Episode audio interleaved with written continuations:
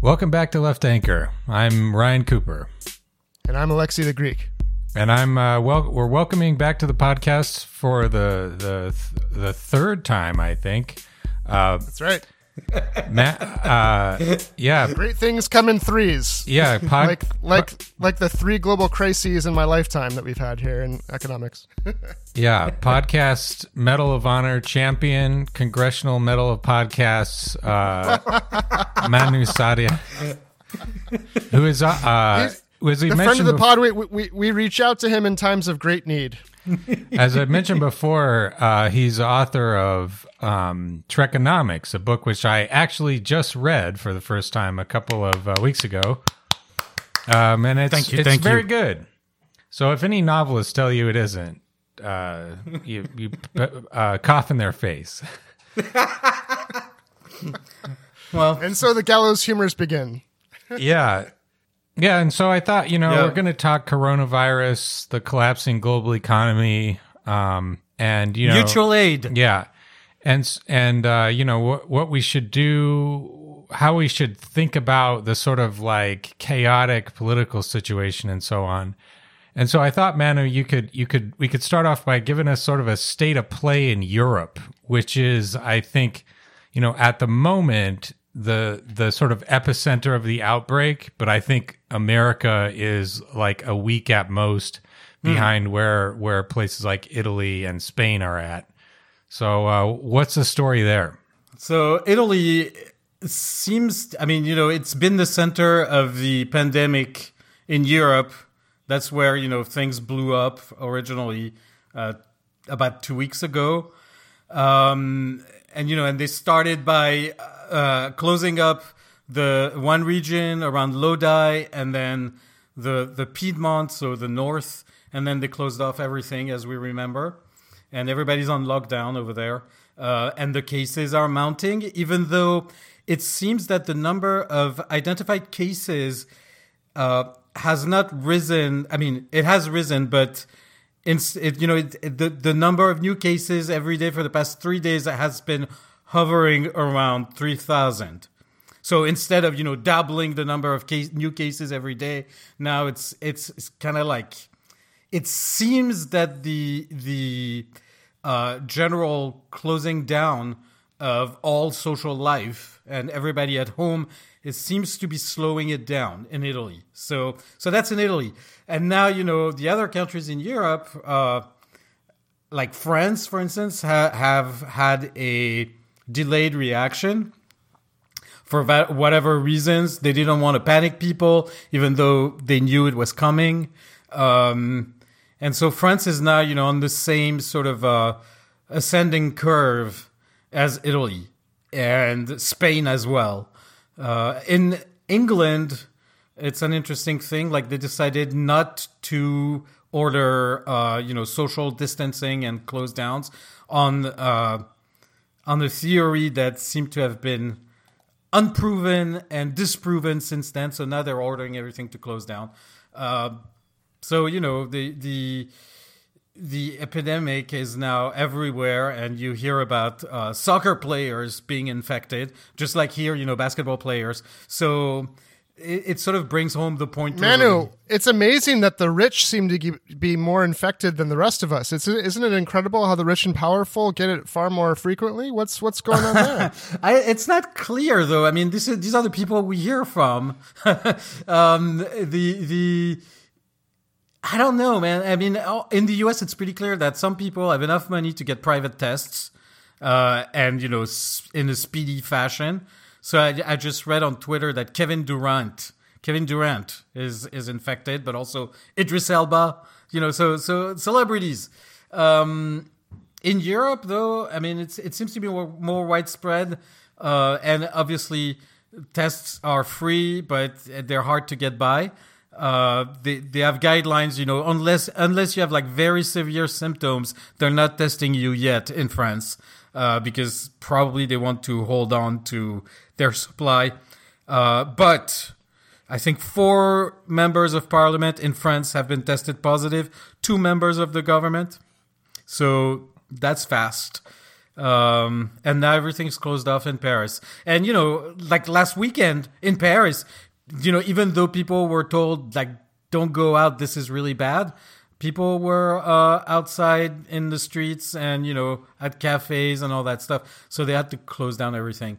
Um, it's going to be very hard. I think I think it's a learning curve. I think it's this thing where you have to have the government tell them, no, no, no, no, this is super serious, for people, at least in France and in Italy, to, you know, they're notorious. It's a notoriously rebellious culture, both Italy and France. And so unless like the big daddy uh, in government tells them, no, no, no, no, this is for real, you people have to stop, uh, nothing happens. So it's accelerated learning and collective action, I guess.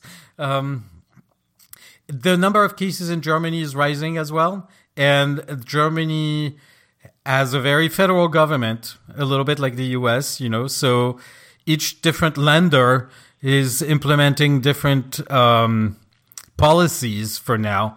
So it's a little bit of a mess.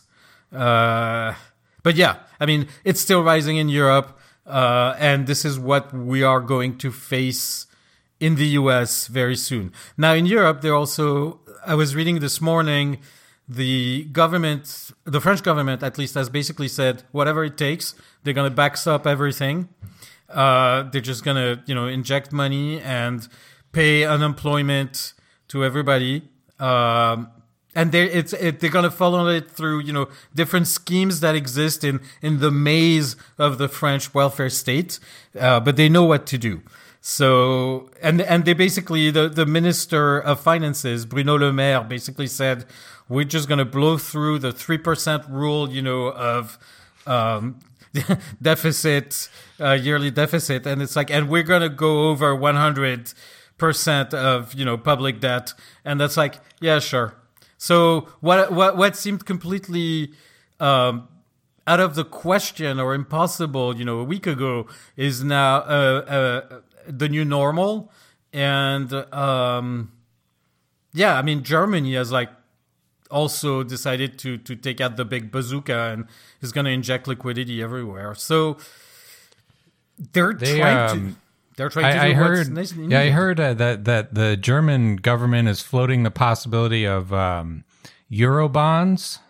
It would be like. Uh, uh, oh really? Uh, yeah, the bonds like backed by the whole. You know, yes. um, that Eurozone. was like a. That was verboten, like for the past, you know, since two thousand eight. That was entirely verboten. But now, uh, I, I guess that's a good solution as well. You know, I'm not a bond expert, but that's on its face sounds like, you know, something. Everything is possible. Yeah. You know? and, and this is part of why we wanted to talk to you, because before us, it seems we have, because of this crisis, almost every possible success and failure on offer politically and economically that could possibly be tried. And, and, and mm. uh, we, we, we have, we have the need for, for everything and anything to be attempted in order to save lives. And yet we see uh, so many different political philosophies, so many mm. different uh, versions. Like basically if socialism and barbarism uh, are yes. the options, because it seems that really uh, capitalism will inevitably produce the crises that will lead to one or the other. We are definitely seeing right now unfolding before us different kinds of responses all at once that embody mm. the political imagination and social imagination for either socialism or barbarism. So, so it might be worth exploring those different kinds of imaginations and responses. I, I think imagination, political imagination, is paramount right now. So that's why we're doing this. Um, I, I'm very heartened by uh, what I've read about Korea, which has a which seems to display a sense of civicism, civic spirit that seems to be sorely lacking here in the U S. Um, and and Korea has contained more or less the virus, even though there were crazy super spreaders. So I think there's there's a there's something here to talk about um, in terms of a rekindling of civic spirit. And a rekindling of a sense of collective action. And we're forced by the virus. Uh, a pandemic is, is, it is in a way the moment when our interdependence through our social behaviors and our social bonds is, is manifested uh, in a very intimate way, because it's life or death. I mean, um, and it's life or death, not just for us, but by our behavior, we will have an influence on who gets infected and who eventually dies.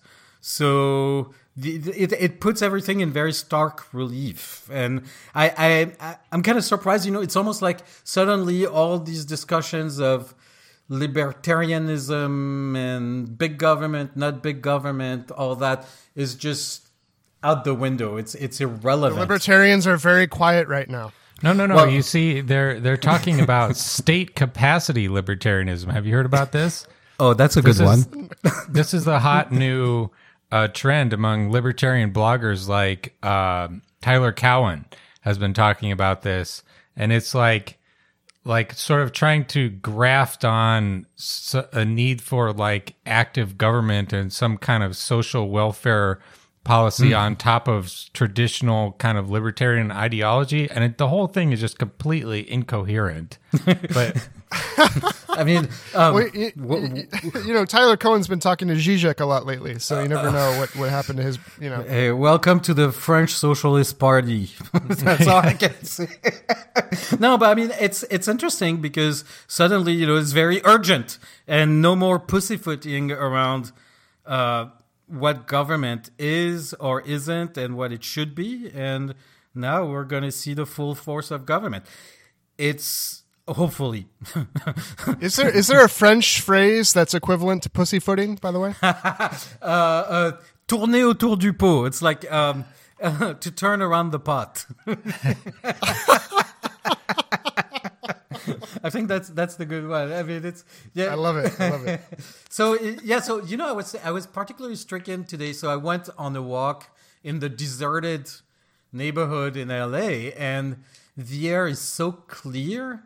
The hum of the city is it has almost died down. Um, you you you can feel it, like you can breathe better. There are so few cars. It's it's um. I could get used to that, even though it means economic doom, you know. Uh, but but like there there's there's here the, there's something to remember and to learn from, and we can probably. I mean, I don't know if we can, how long we can do this, but maybe we could find. This is this is like the near-death experience where you glimpse like the heavenly ecstatic way of being mm. right before you die, but then you hopefully you hopefully drop back into your body, and then you could bring back that wisdom and joy into your life, huh? Yes, and, yeah. and try to process it.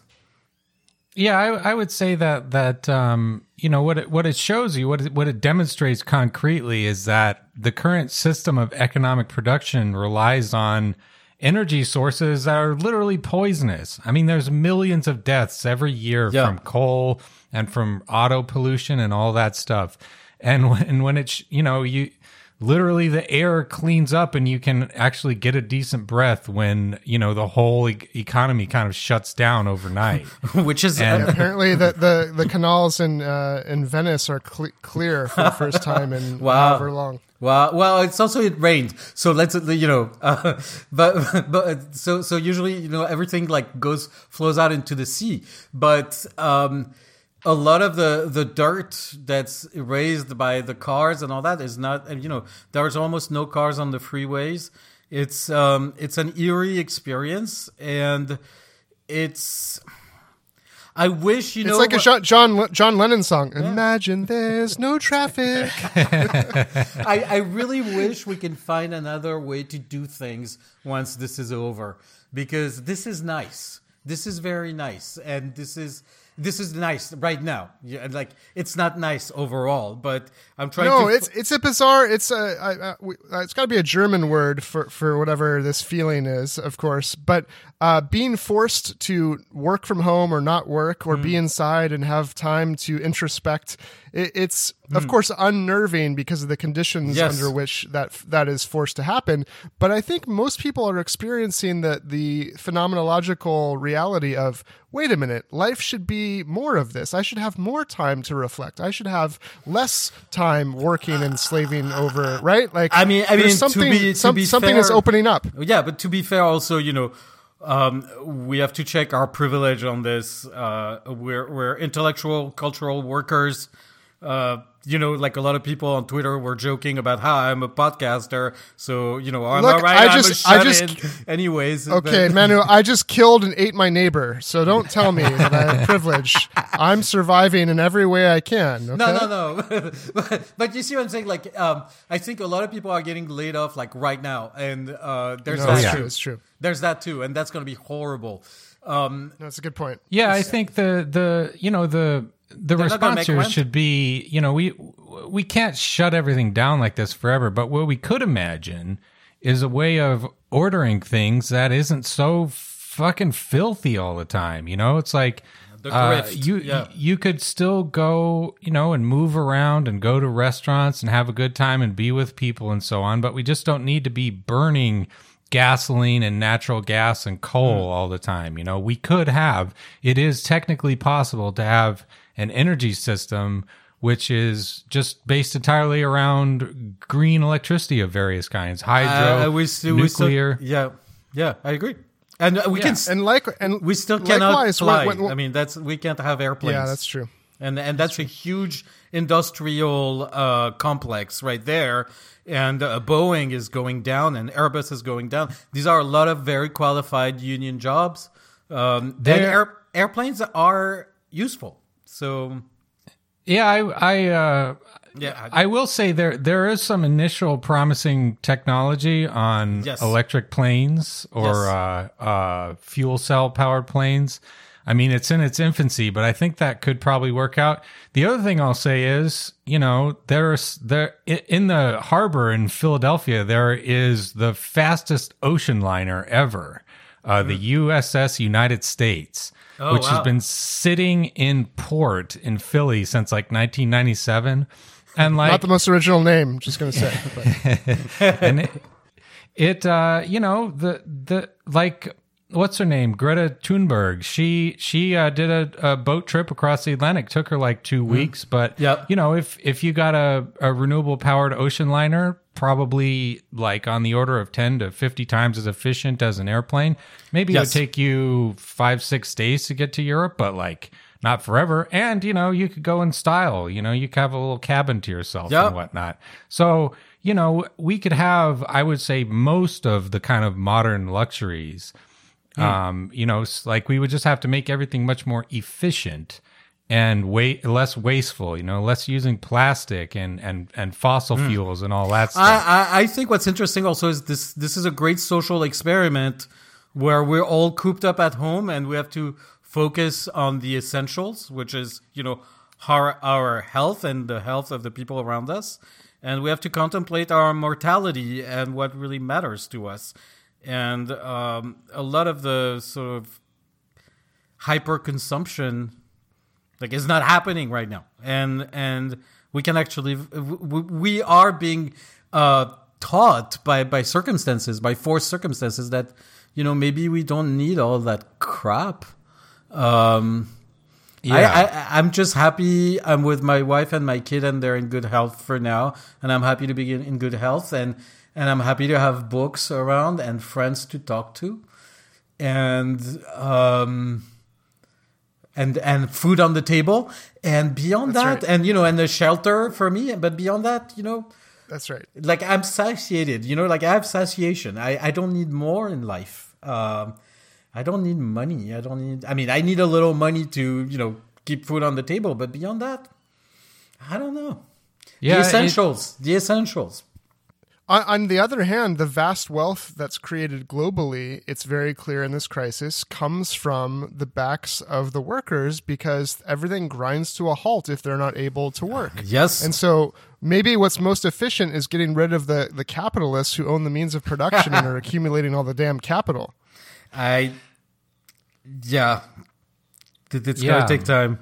What, what, no, no, but but well, but, what do but really, we do now? So, so, so, no, but like, what do we? So do we now? see we we see at once how how little is needed to have a meaningful life. Yeah, and yet we have a type of ordering globally. Global capitalism tells us we have to work our asses off so that people, some of them, can get very very rich. They're miserable too, but the people that actually create this global order are the workers and. they nor anyone else needs all this production and consumption to be happy. And it seems totally crazy, and it's becoming totally evident that it's a political choice we all are making to continue it, and it, it can't even sustain itself. So, so like, what do we do now? We're in the cultural phase of the revolution. No, we are. Is is is that the Netflix phase? no, no, but like we are in the phase where people start to reflect, um, because obviously it's a weird revolution, right? Because there is no um, mass gathering and mass social action. The mass social action is actually to distance each other, uh, to take to to create distance from each other, and but but deeper, I think it forces us to address the notion that health is a good that is held in common. Like our health, our individual health, is the health of others as well. So suddenly health is manifested as a common good and as as something that is common to common to all of humanity. And it's a very concrete, practical thing. If you, if you get too close to people, or if you force people to work, people are going to get infected and people are going to die. So this is interesting. And this is why I say it's the cultural phase, because this is the moment where we are to reflect, like, what the meaning of this starts to sort of uh, be, become uh, uh, more clear, I would say. And um it's interesting also. No, you, you you pointed out, Manu, this very interesting idea that is an epidemic or a pandemic where we have to have social distancing somewhat contradictorily or ironically making us more cosmopolitan and more aware of the other and more aware of our interconnectedness. And this is really interesting it's because a, usually... It's a new thing.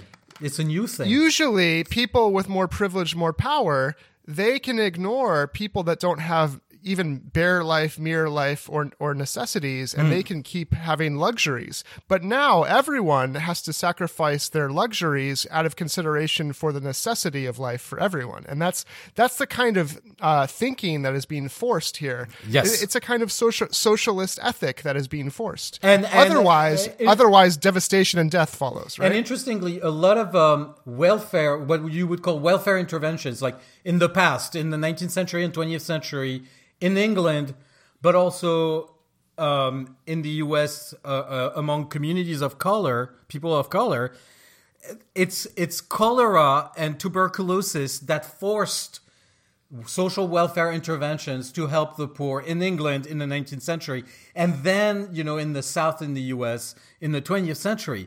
So, um, health and public health has been historically a, a conduit for Uh, the transformation of of and distributive transformation and forced distributive transformation, because suddenly the people who own the capital are like, hey, we're gonna we're gonna get in trouble if we don't make sure that the workforce or the marginalized communities or the poor are not healthy. And pandemics and epidemics of that sort have this very um gripping power uh, and and social power, that because this is a social crisis. It's public health. It's it's a virus. It's there are all sorts of you know questions around this, but fundamentally, it's a social crisis. It's a crisis of society, and it will force redistribution. It will force redistribution because my health means the health of others, and that's. It's unfortunate and it's terrible and it's horrible that it's happening like that, because people, many, many people are going to die. It's horrible. Yeah. It, it shows, Manu, that there there is a society, but it's kind of like that plant that you forgot about that you haven't been watering and yep. that is going dry. And we realize, oh, shit, we need to water the plant. Is it too late? It's we're, we're thoroughly, it's interesting how thoroughly unprepared the United States is. Um And, you know, countries that are prepared, like, you know, that have a good healthcare system, like France and Italy, they're overwhelmed. Um, so I, I shudder to think what's what's in store for us in the next two weeks if we don't um, if we don't self-distance. But you see, Joe Biden, Joe Biden taught us that the reason Italy is so overwhelmed is because of single payer. So, um, yeah, what an asshole.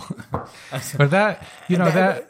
The question I, I couldn't tell if that was more asshole-ish or or more stupid. It was it was a combination of malice and ignorance that was amazing. That's Joe Biden. That's his whole career.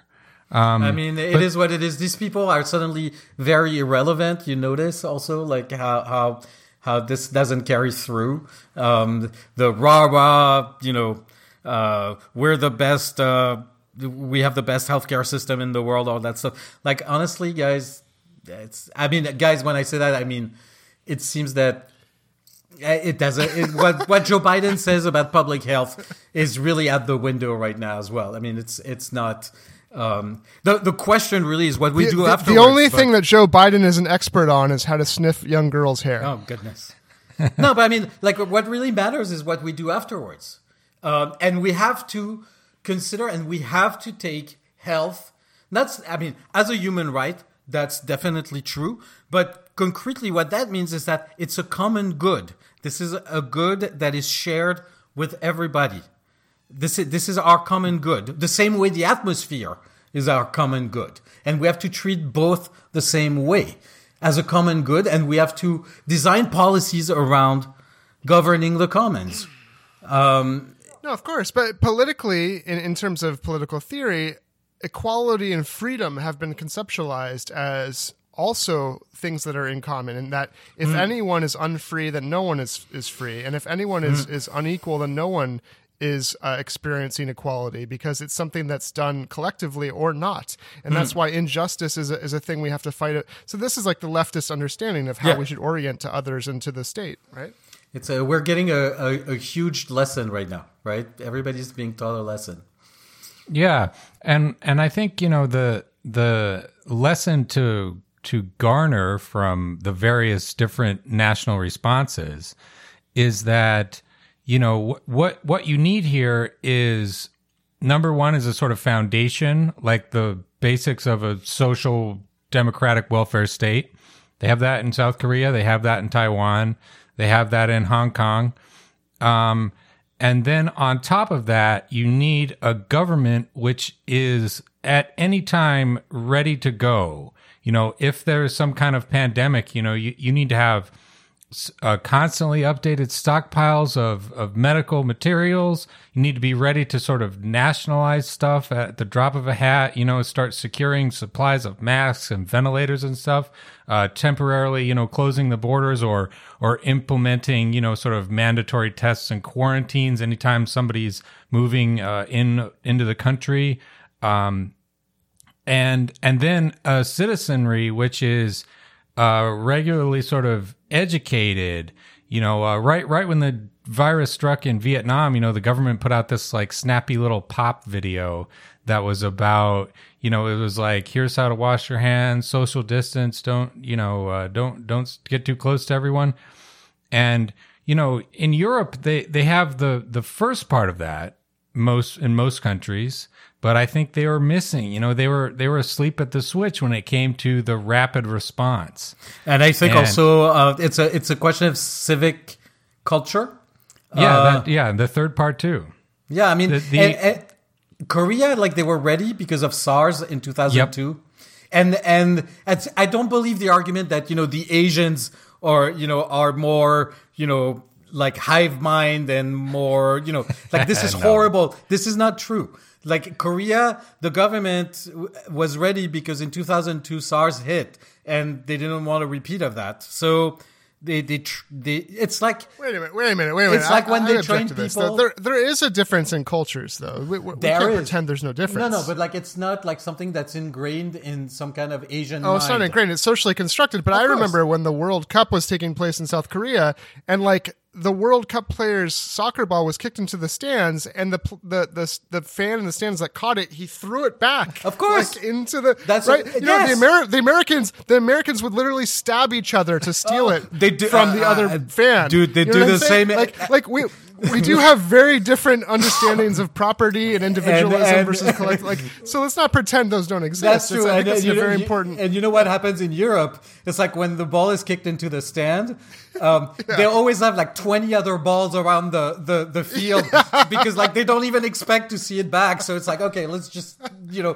Yeah, exactly. So it's, it's, um, it's, Yes, there are there are cultural differences, no, but, because, but it's socially because, constructed. Because, but if for sure socially constructed. But what I want to say is that because in this country we have, so when you talk about civic mindedness and citizenship, we have a kind of, especially on the right, oh, patriotism, nationalism. And yet that's a nationalism that is not only opposed to cosmopolitanism, cosmopolitanism and opposed to solidarity with other countries, uh, and that highly emphasizes the friend-enemy distinction, but it's the kind of nationalism and patriotism that doesn't even care about fellow citizens. It doesn't have solidarity amongst Americans, you know what I mean? So there's something very different in the kind of civic response that a country like South Korea has, and I think that's important to disentangle because their civic response is compatible with cosmopolitanism, where ours is not. Wait, because they're taking care of us. I mean, yeah, that, yeah, that's, exactly. That's, no, exactly. That's, Whereas ours is destructive of us and everyone else. You know, I mean, I I'm holding out hope that people will empty the beaches in Florida quickly. Um, I'm holding out hope that uh, the message will get relayed through by you know governors and local governments, which have been. Uh, I don't know about New York, but in L A, they've, they've been very quick and responsive. Like they're suspending evictions. Uh, they're going to find places for the homeless. Um, they're bracing, you know, for, for the onslaught.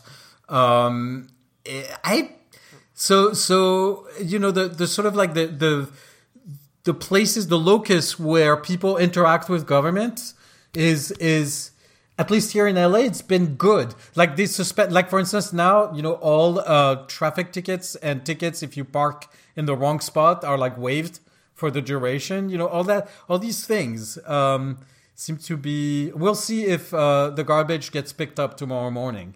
Um, so it seems to me, at least, that in some places the response has been adequate, uh, and now you know it's relying on people to actually self-discipline.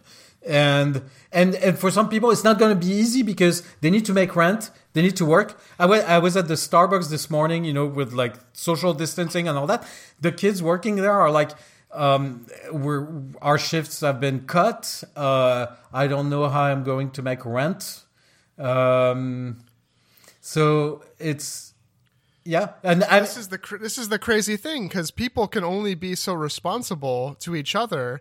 Um, in the context of how responsible the state is to the people. But when, in this case, I mean, in, in this case, right? Like, like how, can, how can you expect somebody yeah. to, you know what I mean? How can you expect somebody to not go to work and risk, uh, um, you know, spreading the disease if they are not sure that they can have shelter over their head because the government hasn't assured them that they're going to put a moratorium on uh, I mean, rent payments uh, the, the, and so forth, the right? logical thing to do would be something akin to what they're doing in France, where they're just going to pay unemployment to whoever for however long.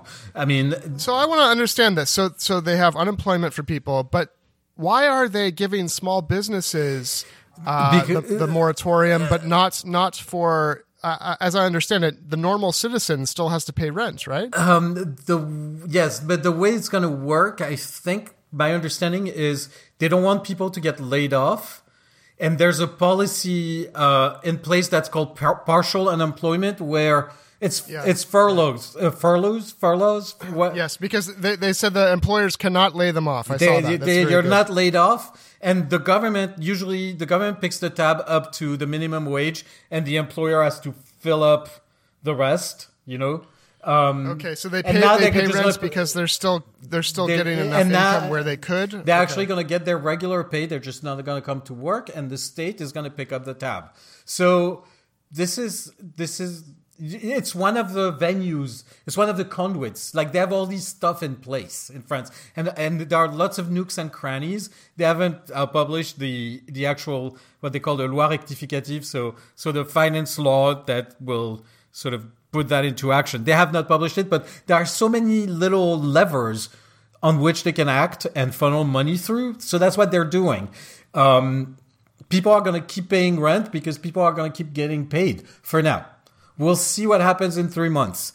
Um, maybe there'll be a debt jubilee or forbearance. And um, the, I think that that's what, you know, that's that's okay if it's legal. Uh, to to sort of, that's okay. to suspend all mortgage payments and all that. And and if we need, if we're gonna have like twenty-five percent unemployment and twelve percent in G D P cut for the quarter, which is what I read today, um, then you know it's okay to sort of suspend that payment. It's okay. Yeah, yeah. There there are a uh, number of policy options coming through, and it seems like the sort of broad thing that people are groping towards in various ways is basically just putting the economy on pause for a minute. Um, it's, well, a minute. And, yeah, months. yeah, a number of months. You know, uh, as mm. long as it may take. Uh, mm. to, to sort of develop a vaccine, which seems to be the the only way I've seen to kind of handle this permanently. Um, because, you know, unless you get every case, then it could very easily explode again. Um, mm. It may be possible to become reinfected. But at any rate, you know, the thing is that, like, you know, in the extreme, when you have a depression, governments can borrow without limit. Yeah. If they have their own currency, they can print without limit, and they yeah. can support their country's debt by that way, because the only reason you would ever fear additional borrowing or printing is inflation. But if people are not working... It's not going to happen right now. Yeah. The, and so this idea, you know, uh, we, we can get into policy um, basic, uh, various approaches coming out of the, you know, the Congress, Uh, in the U S, but Gabriel Zucman, yes, um, the French economist, uh, he At he Berkeley. had a, he's American yeah. as well, you know, French American, French American, just like I'm Greek American. Damn it! I didn't want to insult him by associating him with this dog shit country. No, he, he, he's he's trying touche, to touche, touche, but he's trying to make it better. So yes, that's right. Yes, yes. yes. No, right. French American economist recently denied tenure at, or denied a position at Harvard because his of, of politics. The Harvard president didn't agree with his ideology. But at any rate, he has a proposal. And the, the Harvard president's address is. You know, sorry. Just kidding. Let it rest. Do we have it? That'd be amazing. Let it rest. Let it rest, man. Let it rest. You don't want to go to Harvard. That place is is a, a locus of evil. But um, no, at any rate, he has a proposal for the government to act as a payer of last resort. Yep. And the idea is, you know, you, you pay businesses to not lay their employees off. Mm-hmm. You keep the, the paychecks flowing. And in, in that case, you know, you, you limit unemployment. You stop, I think, especially small businesses, yep. you know, a lot of restaurants and, and auto shops and stuff yep. like that that are on a knife's edge. You know, they can't survive closing for, for weeks or months.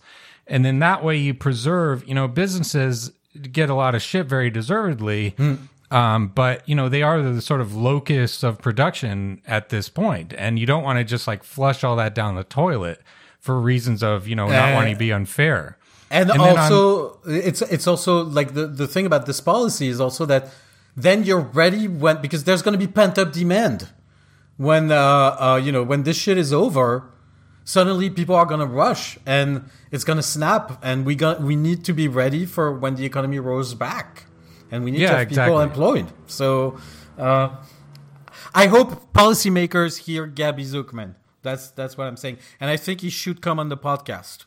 Another French. Uh, Absolutely, we we would love that. Uh, d- do you give us permission to call him Gabby? I don't know. You need to ask him. I, I call him Gabby. We'll ask him. Okay. The, that's the same way people call me Manu. You know, because we we we the French, we love nicknames. Um, um, but yeah, no, I, I yeah. Sorry, I interrupted you, Ryan. Sorry, sorry again, again. Sorry. Yeah, the the I think the the second half of this proposal or uh, versions of it I've seen. Uh, in the U S context is then you, you put strings on it. You know, you say, okay, you're taking this like government bailout basically to keep the, keep the lights on at these businesses. But in return, no dividends, no share buybacks. Your executive compensation cannot be ridiculous. And then yeah. afterwards we have a progressive tax to sort of recoup the, the, you know, once the economy comes roaring back, as you say, we can claw back a lot of that money, which is going to yep. come in the form of, you know, massive surge of profits. And, you know, that it's, it's, it's the kind of thing, you know, it, it demonstrates that the state is our collective institutions is and always has been behind the, the foundation of the economic system. and yeah. you cannot help but manage it from time to time. And if you choose not to do these things, as the you know the United States has done, is sort of leave them to private enterprise and the lobbyists mm. in Congress, you become exceptionally vulnerable to uh, pandemics. This, uh, type, yeah, I, I want to say something else, um, and I think you know I hope people are learning now that life-saving drugs, the vaccines, um, whichever antiviral treatment will be tested and proven, uh, uh, you know, efficient uh, and and relevant, should you know no patents on this, and it should be no. widely available, and and this should be you know because the state is going to pay for a lot of the research anyways. It's going to be public research, and you know private and public and whatever. I'm perfectly happy. The patent system, by the way, um, is born out of the French Revolution in part, and I, it was about protecting inventors for a set amount of time. And the only way you would get a patent was if you added something to something that already exists. Um, Did you patent the uh, guillotine? Because well done on that one. No, but I mean, so so there's something to be said for patents, but not the way it is used as a as a as a Trojan horse for monopoly. Um, and what we're seeing here yeah. is that um, we are going to need, for the health of everybody in the world, we're going to need enormous capacity to produce vaccines, enormous capacity to produce antiretrovirals or antiviral drugs. And these should be generic, and these should be, you know, uh, subsidized widely or bought by the state and distributed widely, because as we are going to realize very soon, the the normal ways of doing business with healthcare and all that like is is is not working anymore uh, in the U S. So I, I think one the basic policy I want to get out of this is a sense that for life-saving drugs in these particular situations and maybe in others, we absolutely need generic drugs, and we absolutely need a way to compensate those who develop them and, you know, put capital and time into developing them, and they'll be compensated. But we don't want them gouging. We don't want EpiPen for the cure to the coronavirus. No, well, God. And, and how do you and how do you respond to this idea? Because I don't think, unfortunately, our man, our boy, our absolute boy, Bernie, I don't think he did his best in the debate with Biden, because Biden was trying to make this emergency, this pandemic, kind of an ex- exceptional situation. And of course, we should pay for everyone's treatment. And uh, but that doesn't that has he literally said that has nothing to do with Medicare for all. That has this is just an emergency. Uh, then, I think uh, we need to, to, to connect the dots a little bit that's and why make I, the argument. That, that's why I was talking about health as a common good, and a good that we hold in common together and that we should treat accordingly. Uh, the same way we should treat the climate and the atmosphere as a common Absolutely. good. Absolutely. And it's a foundation on which we can experiment and on which we can, you know, be creative and even, you know, have uh, entrepreneurship. Like, you know, it's great. Entrepreneurship is fantastic. Small businesses are fantastic, but there need there needs to be foundations underneath. Um, I'm more of a Piketty type of person, even though, you know, I used to be an anarchist, but I am myself um, really rethinking uh, right now my my my deep-seated French anarchism, because I think there are things that only the state can provide. And and even um, the state as as the nation state is something, but I think, you know, even globally, maybe global coordination. I would very much like to remain an anarchist out of um, a sense of, you know, romanticism. But at the same time, I think, you know, there are institutions that deserve to exist.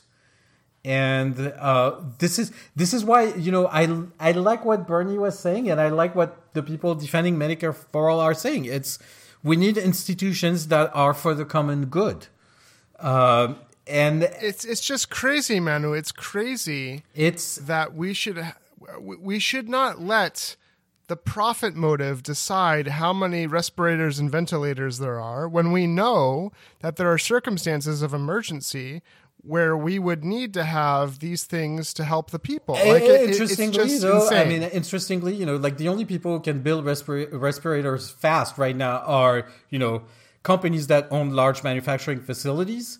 Um, and mm-hmm. so it's a little bit like war production, you know, World War Two. And when they converted uh, the Ford factories into, you know, airplane factories, and the government just paid. Uh, and but there was a limit, you know, in war provisions. Like, there was a very clear limit on how much profit you will extract from this, and usually it was no more than ten percent. So, you know, it's it's the sort of a um, you you see that in, in many industries where you say this is the cost of goods and this is my my share, you know, on top of it, and that's look. Manu, if if you need if you need the profit motive to invent a special dildo, fine. But like for no, things that, for thing I, for no, things that everyone need, right? You know what I mean? I, for things that everyone needs, we can just do it. I agree. Right? I agree. But I also I, I also um, I'm I'm getting bogged down in the practicalities almost. So the theory, I'm all for it, and I think you know I, I totally agree with you. I mean, from from a, the standpoint of humanity, now.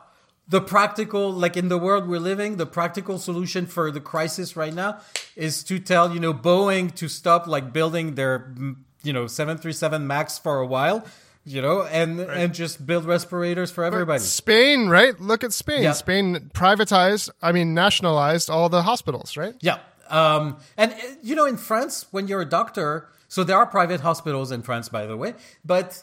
Um, usually they're private clinics and it's for rich people and all that. But the private clinics, you know, all the doctors there are state trained, and doctors consider themselves public servants in France. Uh, it helps that in France, uh, the moment you take the intern, you know, the internist exam. So after three years, you, if you pass, you start getting paid right away. You're a state employee. So, um, there's no medical, there's no student debt.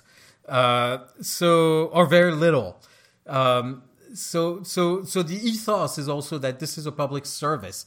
This is not like, I'm going to be the doctor who's like the big man at the shul, you know, and who's president of the shul. Like, that's not, sorry, L A reference, obscure L A reference, but the, the, you don't go in, you don't go into medicine to make money in France. Like, this is not, you do it for, for humanity. Um, some doctors, you know, they do hair implants and all that, but that's that's one thing. So I, that's how I feel about the podcast. We we could have gone into it for the money, but it's for the common good, right, Ryan? Uh, which I mean, you have to have like that's the other thing I was thinking. We have to model as adults, you know, to our kids and to our friends. We have to to sort of model what it means to be responsible in these moments. Uh, and one other thing that is very important. And I was reminded of that because we are living through incredible, very fast, uh, quickening events and cascading events. And, and I was reminded of, you know, how people reacted to the French Revolution. And it's interesting because the moment it starts, people start writing and thinking about what it means.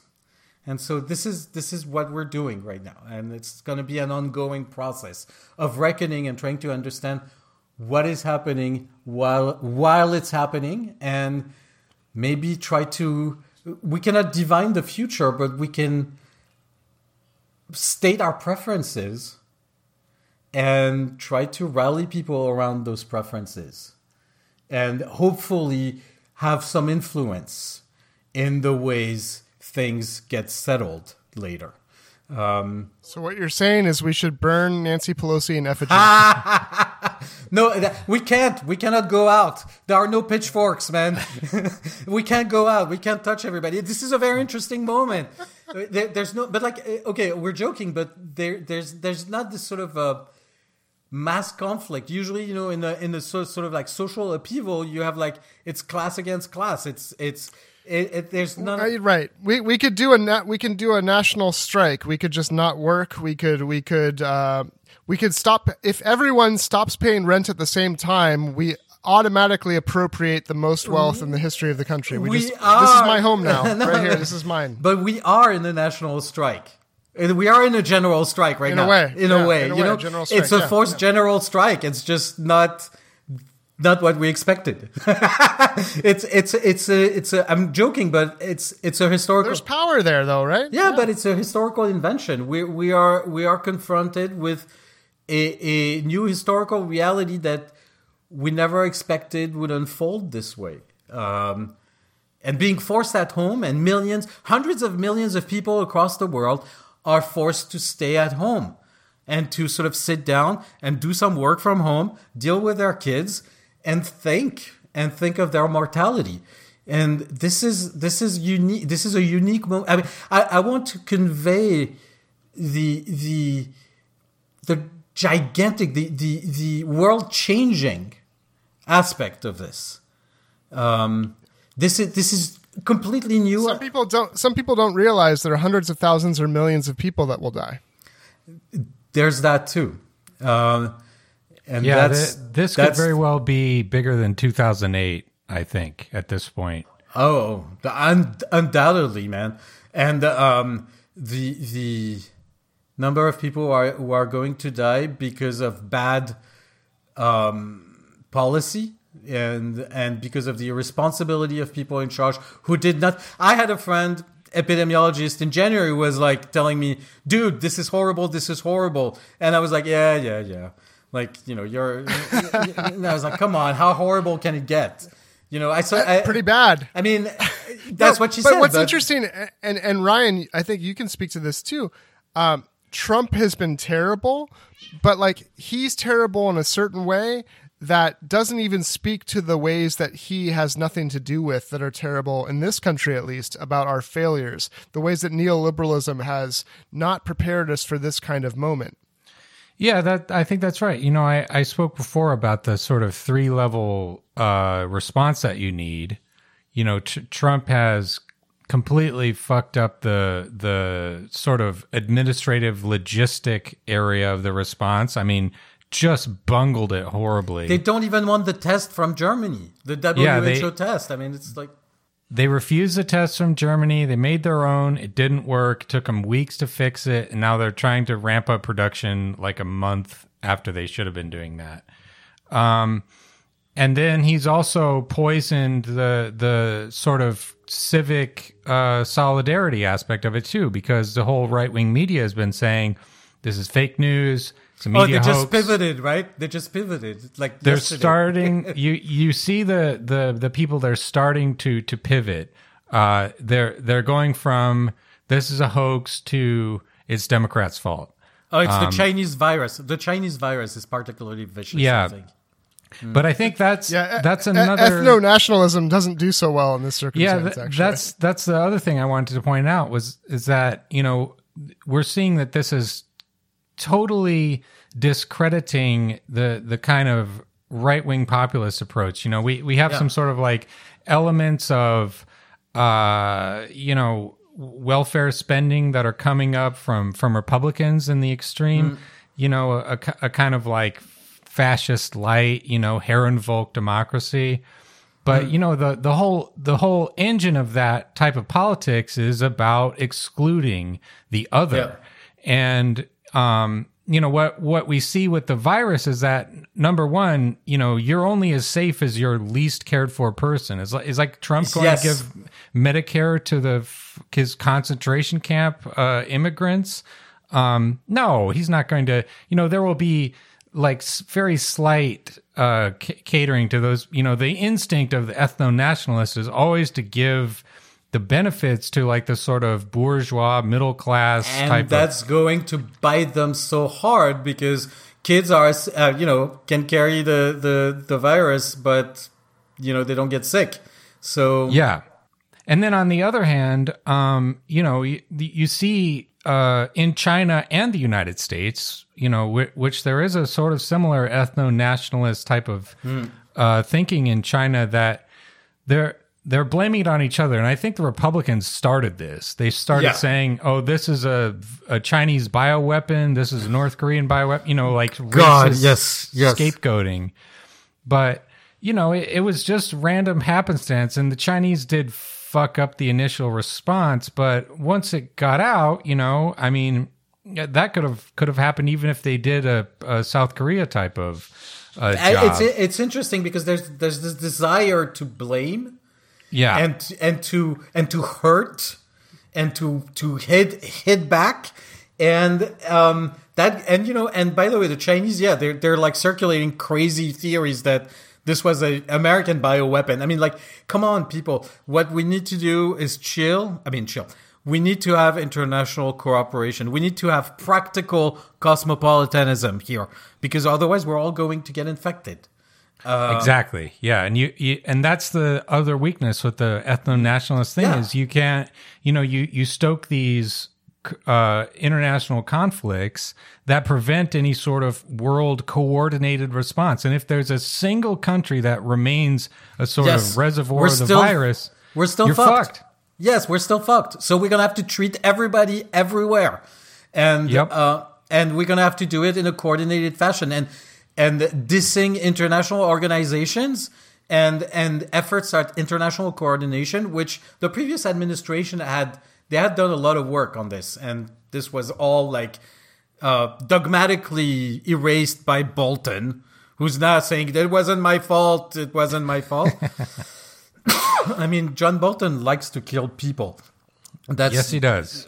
Um, he was the guy, to, to be specific about this, Obama had a whole pandemic response team that had been put in place after the swine flu outbreak, I believe, mm. and Bolton fired the entire thing. They just deleted the entire thing. The whole staff was fired. And deleted from the National Security Council. So, um, you know, we streamlined the bureaucracy. Uh, yeah. It's, it's, I mean, it's, but that's, you know, the, this dogmatism. I mean, like, uh, I, Bolton does protest too much, uh, because he knows he, he screwed up. Like, he's not an idiot. He's a malicious person. That's, you know, it's very different. Uh, but I think the, the clear message here is that we need to have some form of cosmopolitanism when it comes to common goods. And yeah. so we need to have that cosmopolitanism, which in practice means international cooperation within the workings of the Westphalian state system and sovereignty, which I'm, you know, I think is uh, basically being uh, tested very thoroughly right now. Um, and maybe, you know, I'm not saying we're going to have a world government out of this, but I'm saying there are some things that could be governed at the international level, and maybe that should be governed at the international level. The one thing that should be governed at the international level is public health. And of course, this clashes right. with the biopolitical uh, uh, ideology of the nationalists who who who want the blood and soil and, and only my people. But like, you know, the, the, the virus and the pandemic dissolve these... Uh, um, these theoretical explanations about, you know, race and national uh, uh, identity and all that. We are all in this together. Yeah. Yeah. There was a report that that uh, Trump had attempted to bribe a German manufacturer oh, God, yes. into provi- get, uh, providing yes. the vaccine, if they do develop one, providing it exclusively to the United States. Which... he doesn't know about vaccines, obviously. no, but, but I mean... It, the instinct is so totally backwards because, you know, if you're thinking about this from a sort of any kind of national security standpoint or a standpoint of... Uh, you, you know, buy it, egal- you give it to everybody.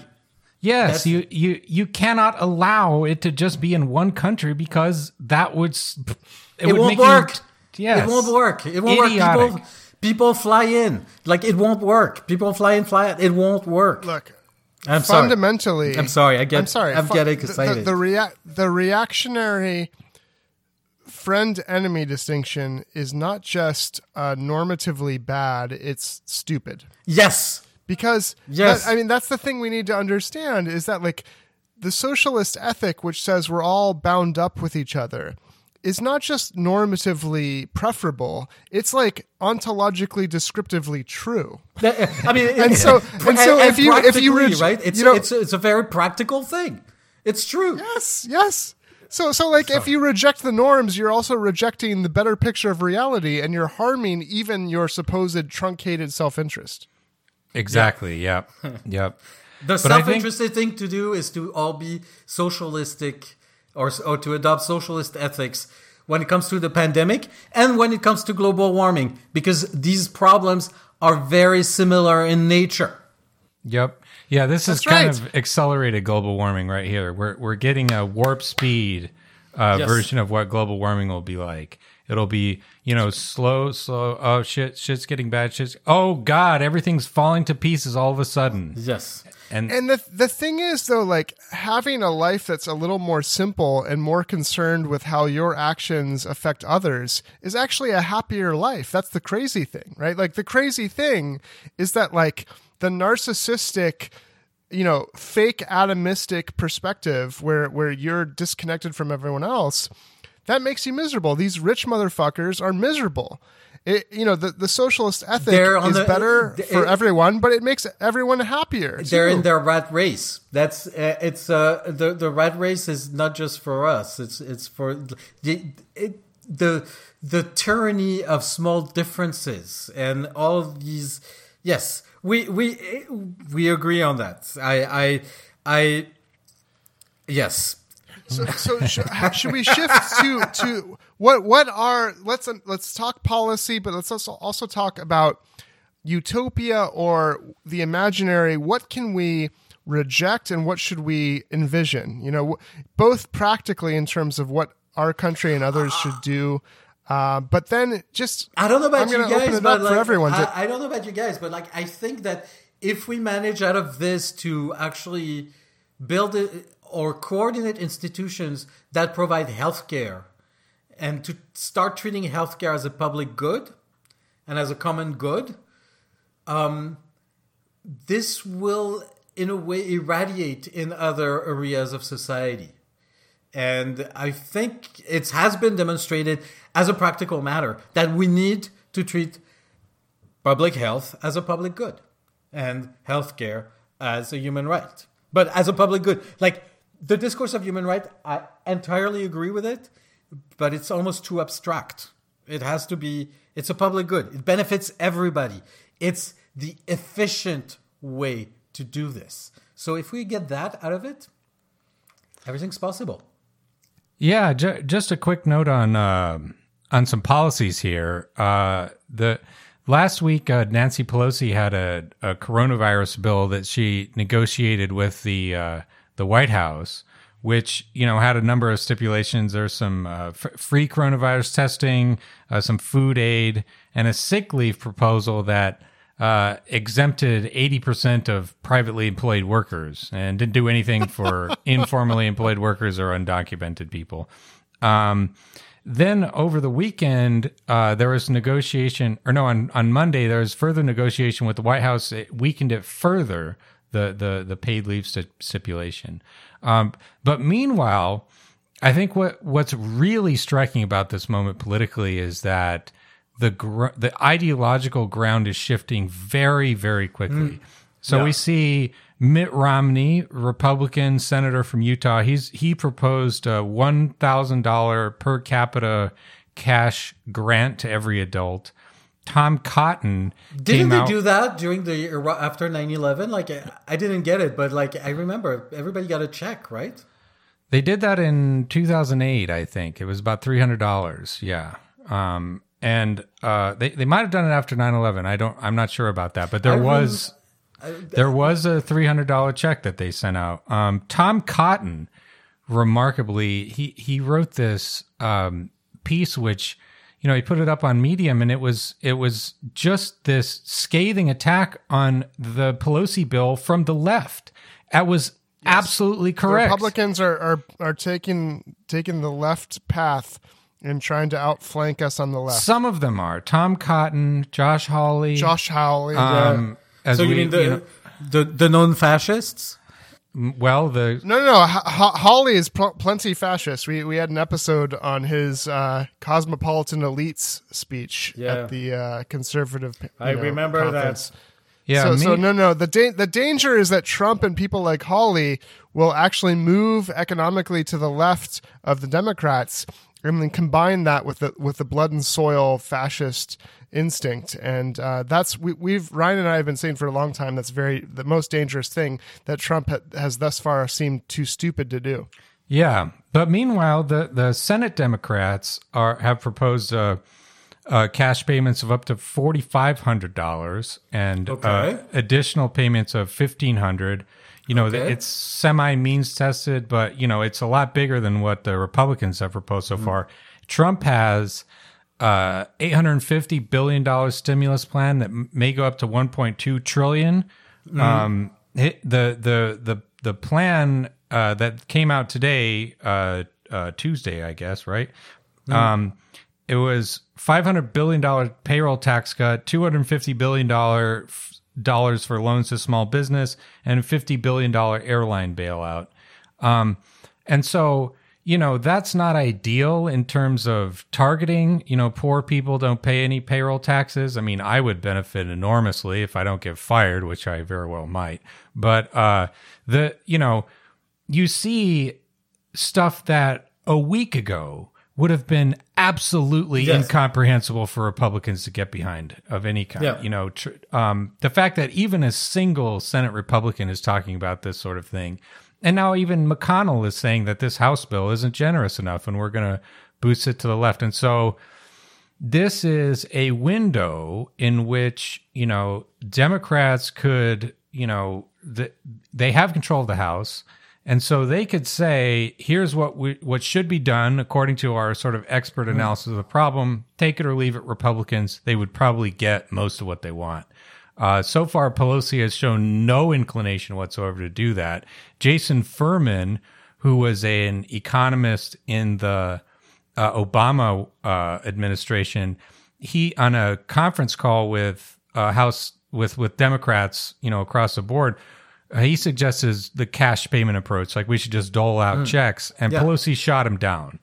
I think she she is has temperamentally worst, conservative man. instincts on this kind of thing. What's the thinking about not doing it? Like, uh, is it because they think it's... I mean, I'm not an expert. I look at this, I'm a spectator sport for me. I mean, I don't understand. I don't understand. Like, it makes no sense. Like, the... the you don't want to be the tax and spend Democrat, but like, it is that is that what's going on here? You're right, Manu. You're you're not an expert in the kind of stupidity that is singular for someone like Nancy Pelosi. No, but well, it, it's hard. It's hard. It's hard to grasp that stupidity. It's hard to know what the hell they're thinking. Um, you know, but they want I to think, be responsible, fiscally I think responsible. It, yeah, I mean, I think it's a sort of temperamental timidity, you know, just like sort of the, the Democratic tendency to roll up into a ball and give up whenever times get hard. But well, also, they negotiate with themselves a lot. Is is that they're too smart for themselves? Is that? Yeah, they. But they don't. You know, d- Democrats have often, you know, they they. Are, have internalized the idea that the Reagan Revolution is permanent, America is a center-right country, mm. and the best you can do is a sort of timid milquetoast shit. And so the idea, like just in terms of like the the political state of play of going for a really just balls to the wall kind of stimulus and sort mm. of setting your flag out there and and and organizing around it as a negotiating position is totally foreign to them. Like it's just it, incomprehensible. It's, al- it's almost it's almost as if they're so dumb that they think that whatever is actually required is per se politically not viable, and so yep. they have to like they have to like attempt something less than what would work, despite the idea that mm. perhaps the thing that would work would be popular. That that that is just uh, I, not not not at all. I something I, can, I they, sense that uh, reality is going to teach them a very bitter lesson. I hope so. Yeah, no, but I, I, mean, I think if, that's true. I mean, you just just over the weekend, Trump completely mm. shifted one hundred eighty degrees from saying that this is no big deal, let's not worry about it, to yeah. this is very serious. A lot of people are going to die, and we need like a very big um, stimulus package. And and now all the stuff about debt and deficit, how are you going to pay for it? It's all out the window. Nobody's talking about that crap. And rightly anymore. so. Rightly yes. so. Shut yes, down the and- Peterson Institute. I mean, like what? Yes. Yes, of course, this is what's needed. So I don't I, I don't understand. I, I, um, I don't understand. I don't understand. And I think... Um, it's very possible that uh, Trump and the Republicans might benefit electorally from this. Oh, yeah, that's the other question I had. Uh, why isn't there a bill to vote by mail? Like right away, right now. We're like, what's going on here? Like, why are they forcing people to go to the voting booth? This is that's the other thing. The, the D N C, they're evil. Those bastards would not. Uh, I mean, Ohio. It looks like uh, you know the Supreme Court in Ohio was able to to um, mm. to allow the postponement of the primary, but uh, the D N C didn't seem to take a stand and seemed to want things to go forward. And so Florida and other states, yeah, they voted uh, today. Apparently, right? yeah. yeah, today apparently they voted. Um, exacerbating the public health crisis and, uh, you know, delegitimizing the results. It's it's insane. I don't know if I'm, it delegitimizes the result. I think, like, at this point, people don't care.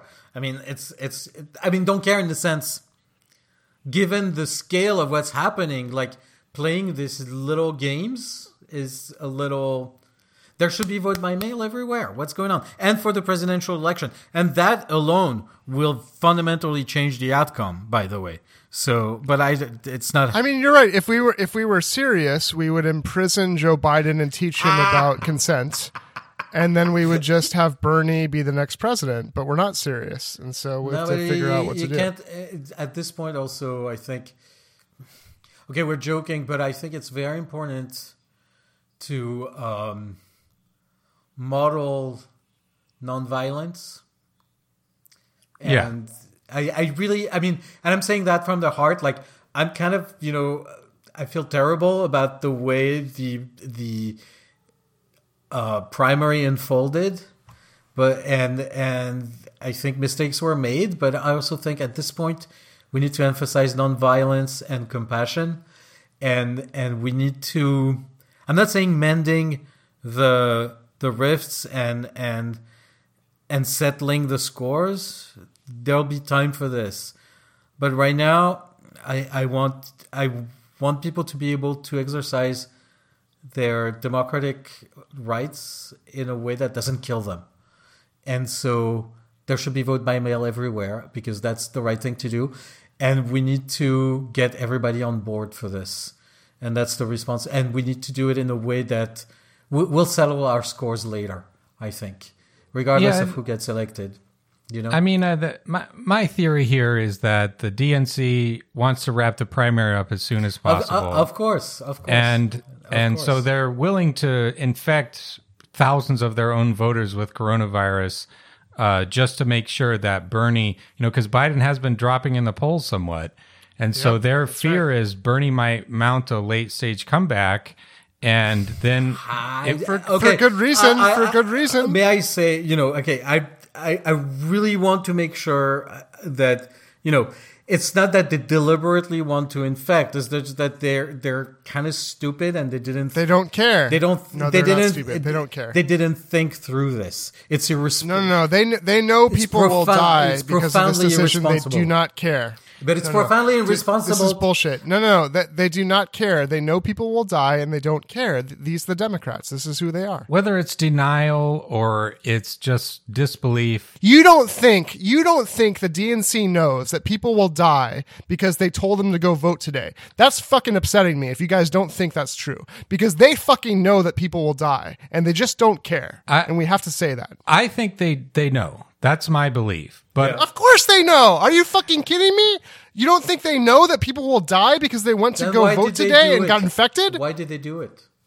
My- Why did- because they don't give a shit. They don't give a fuck about people. They don't care. They care about their power. Yes. No, I, my point is a narrower point. Of course. My my point is a narrower point that that w- whether or not that's true, it doesn't make any difference to the end the end result. The end result is the D N C is a, as an institution is willing to do to take this step, and so you think no one in the D N C it, w- it would require no one in the D N C to stand up and say, "Hey, guys, I think people will die if we do this. I think if we encourage them to vote in public, people might contract the virus and die." It would require those voices to not be to be made or to be ignored. So.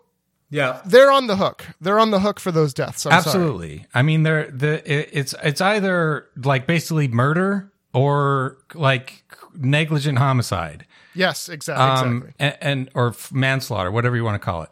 But at any rate, the the the I think the what we should think about going forward is is this this opportunity of ideological contestation, whether or not, mm. you know, the this effort to force through the primary, uh, you know, and keep Bernie out succeeds or doesn't succeed.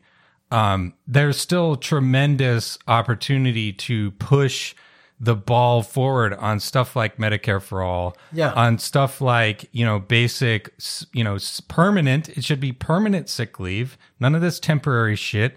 You know, sometimes I've seen that, like, the emergency yeah. Democratic sick leave proposal is worse than right. Sweden's that existed before by a lot.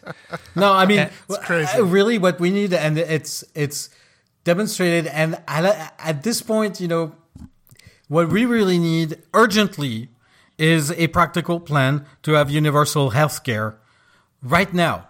We need that practical yeah. plan, and we need to have it implemented. And, uh, universal healthcare can take on many different shapes and forms. And some countries have, you know, private public. Some countries are full public. Some countries are single payer. Some countries are multiplayer, a multiplayer. Sorry, multiplayer. I'm sorry. But we need a plan. But there's been a lot of gaming going on lately. Yeah. Uh, especially, we're all inside. Uh, yeah, but like there needs to be a plan for this and no more Uh, pussyfooting around. Is it Medicare for all? Is it not? Is it bad? Is it good? Is it morally? Uh, is it a moral hazard? Is it this? Is it that? Like all that is gone. We need universal healthcare. I don't care how you do it.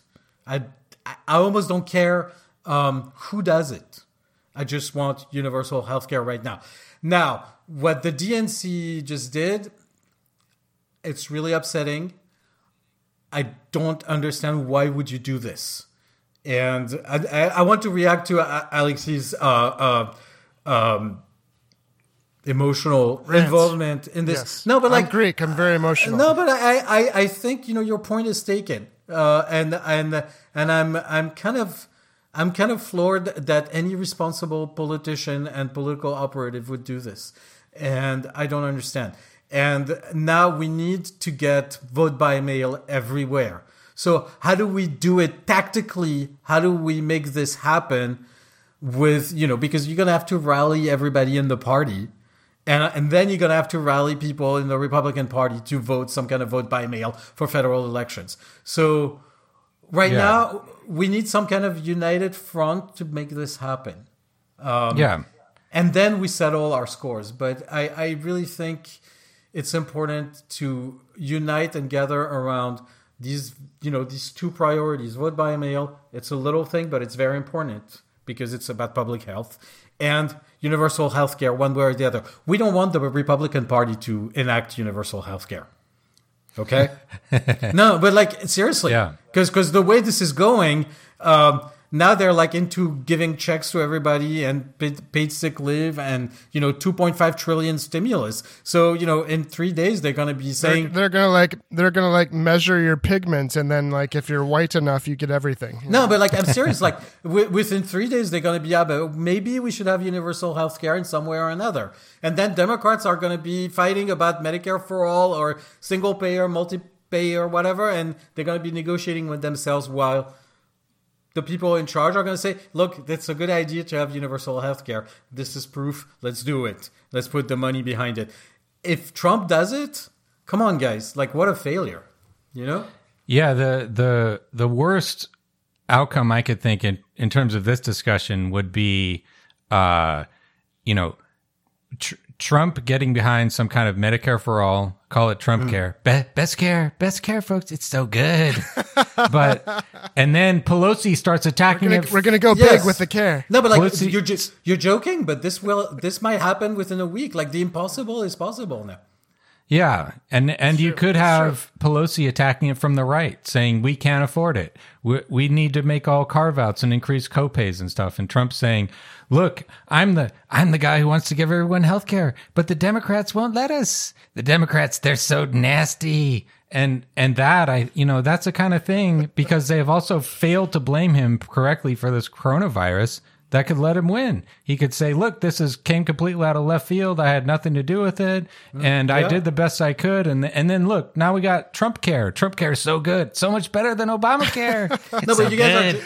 Are you guys are joking, but like I only I, a little bit. It's true. I don't think it's impossible at all that no. the Republicans are going to be like the only solution to this is actually to provide health care for very little to everybody and to subsidize it whichever way and through the normal conduits or through new conduits. And maybe they're going to look at the V A and they're going to be like, maybe that's the model for having public hospitals. So, you know, yeah. I mean, like after wrecking the V A. So I'm saying we need to unite and we need to actually scream really hard. And and and then we'll settle our scores with people who sent people voting today.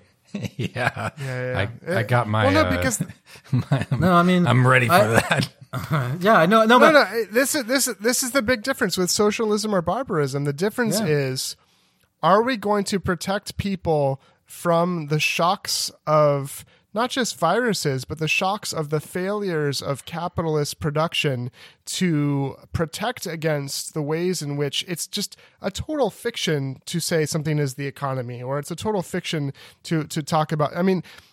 People's lives are just disrupted, and and whether we address that disruption in an ethno-nationalist way, mm-hmm. which is which is basically by saying, okay, we will protect you if you count as one of us, or we we we protect each other because we're all equally human, domestically and internationally.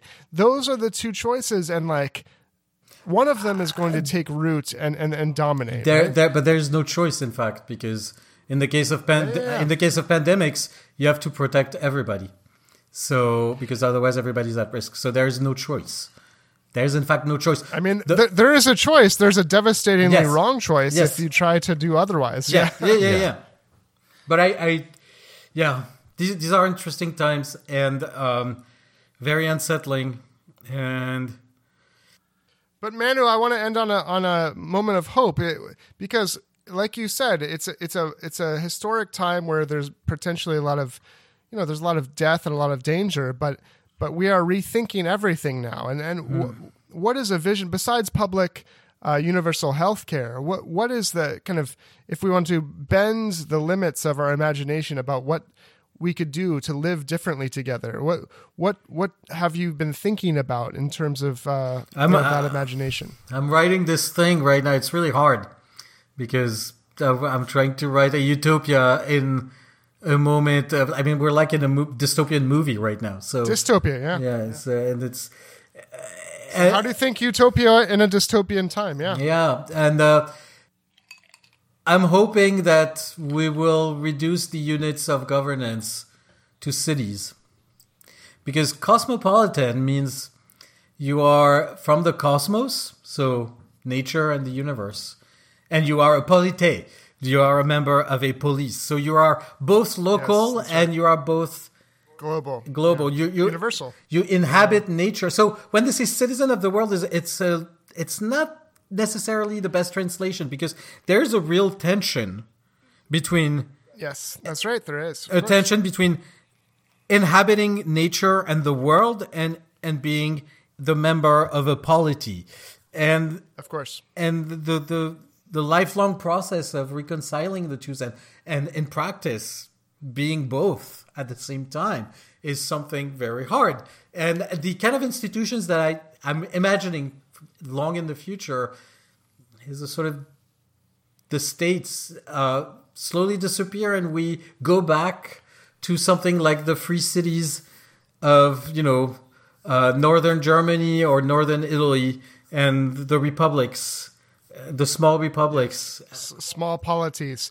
With, uh, but- with you know... Um, random drawing for because the, the truly democratic yes, yes, yes. like a Rousseau Rousseau you know yes um, yes a, a more truly governance by the people in a, in a scale where that's possible uh, and keep in mind that like cosmopolite in Greek right like yes the the polity of course is is the bounded city or state that you're yeah. in but co- cosmos in Greek is not just the the physical nature no. it is everything right mm-hmm. like it is it is your entire universe which includes the ideas the culture the yes. norms you know all those things so there does in order this is the the contradiction in order for small localities to to be autonomous and and really the true level of of uh, governance you have to have almost a universal understanding of how we should relate to each other in every and, way. And that, and that, that has to the, be the, right. The, the utopia is a theory of education.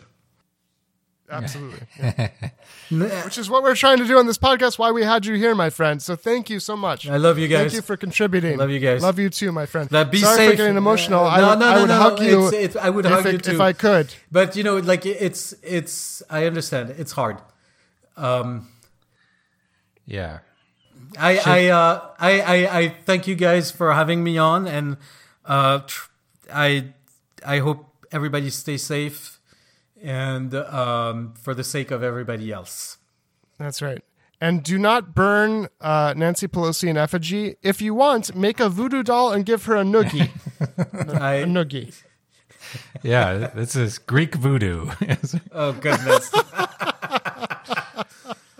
You'll feel better afterwards. Yeah. And then make a make a Manu doll and give him a hug. That's what I'm going to do, because I want to give him a hug. I want to give you guys hug. Nonviolence, love, and compassion for everybody. Absolutely. And for mankind. Cool. Thank you.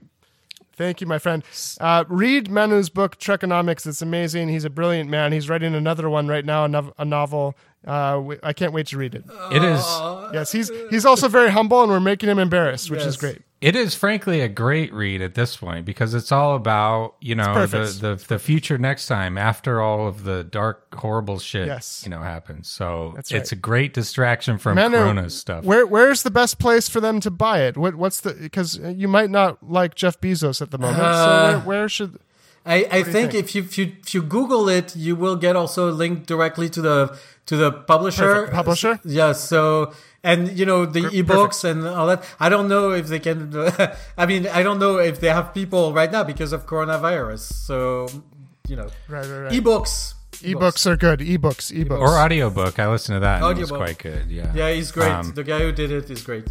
Thank you. I, I'm humbled by your. Uh, By, by you welcoming me on this, and uh, keep the discussion going.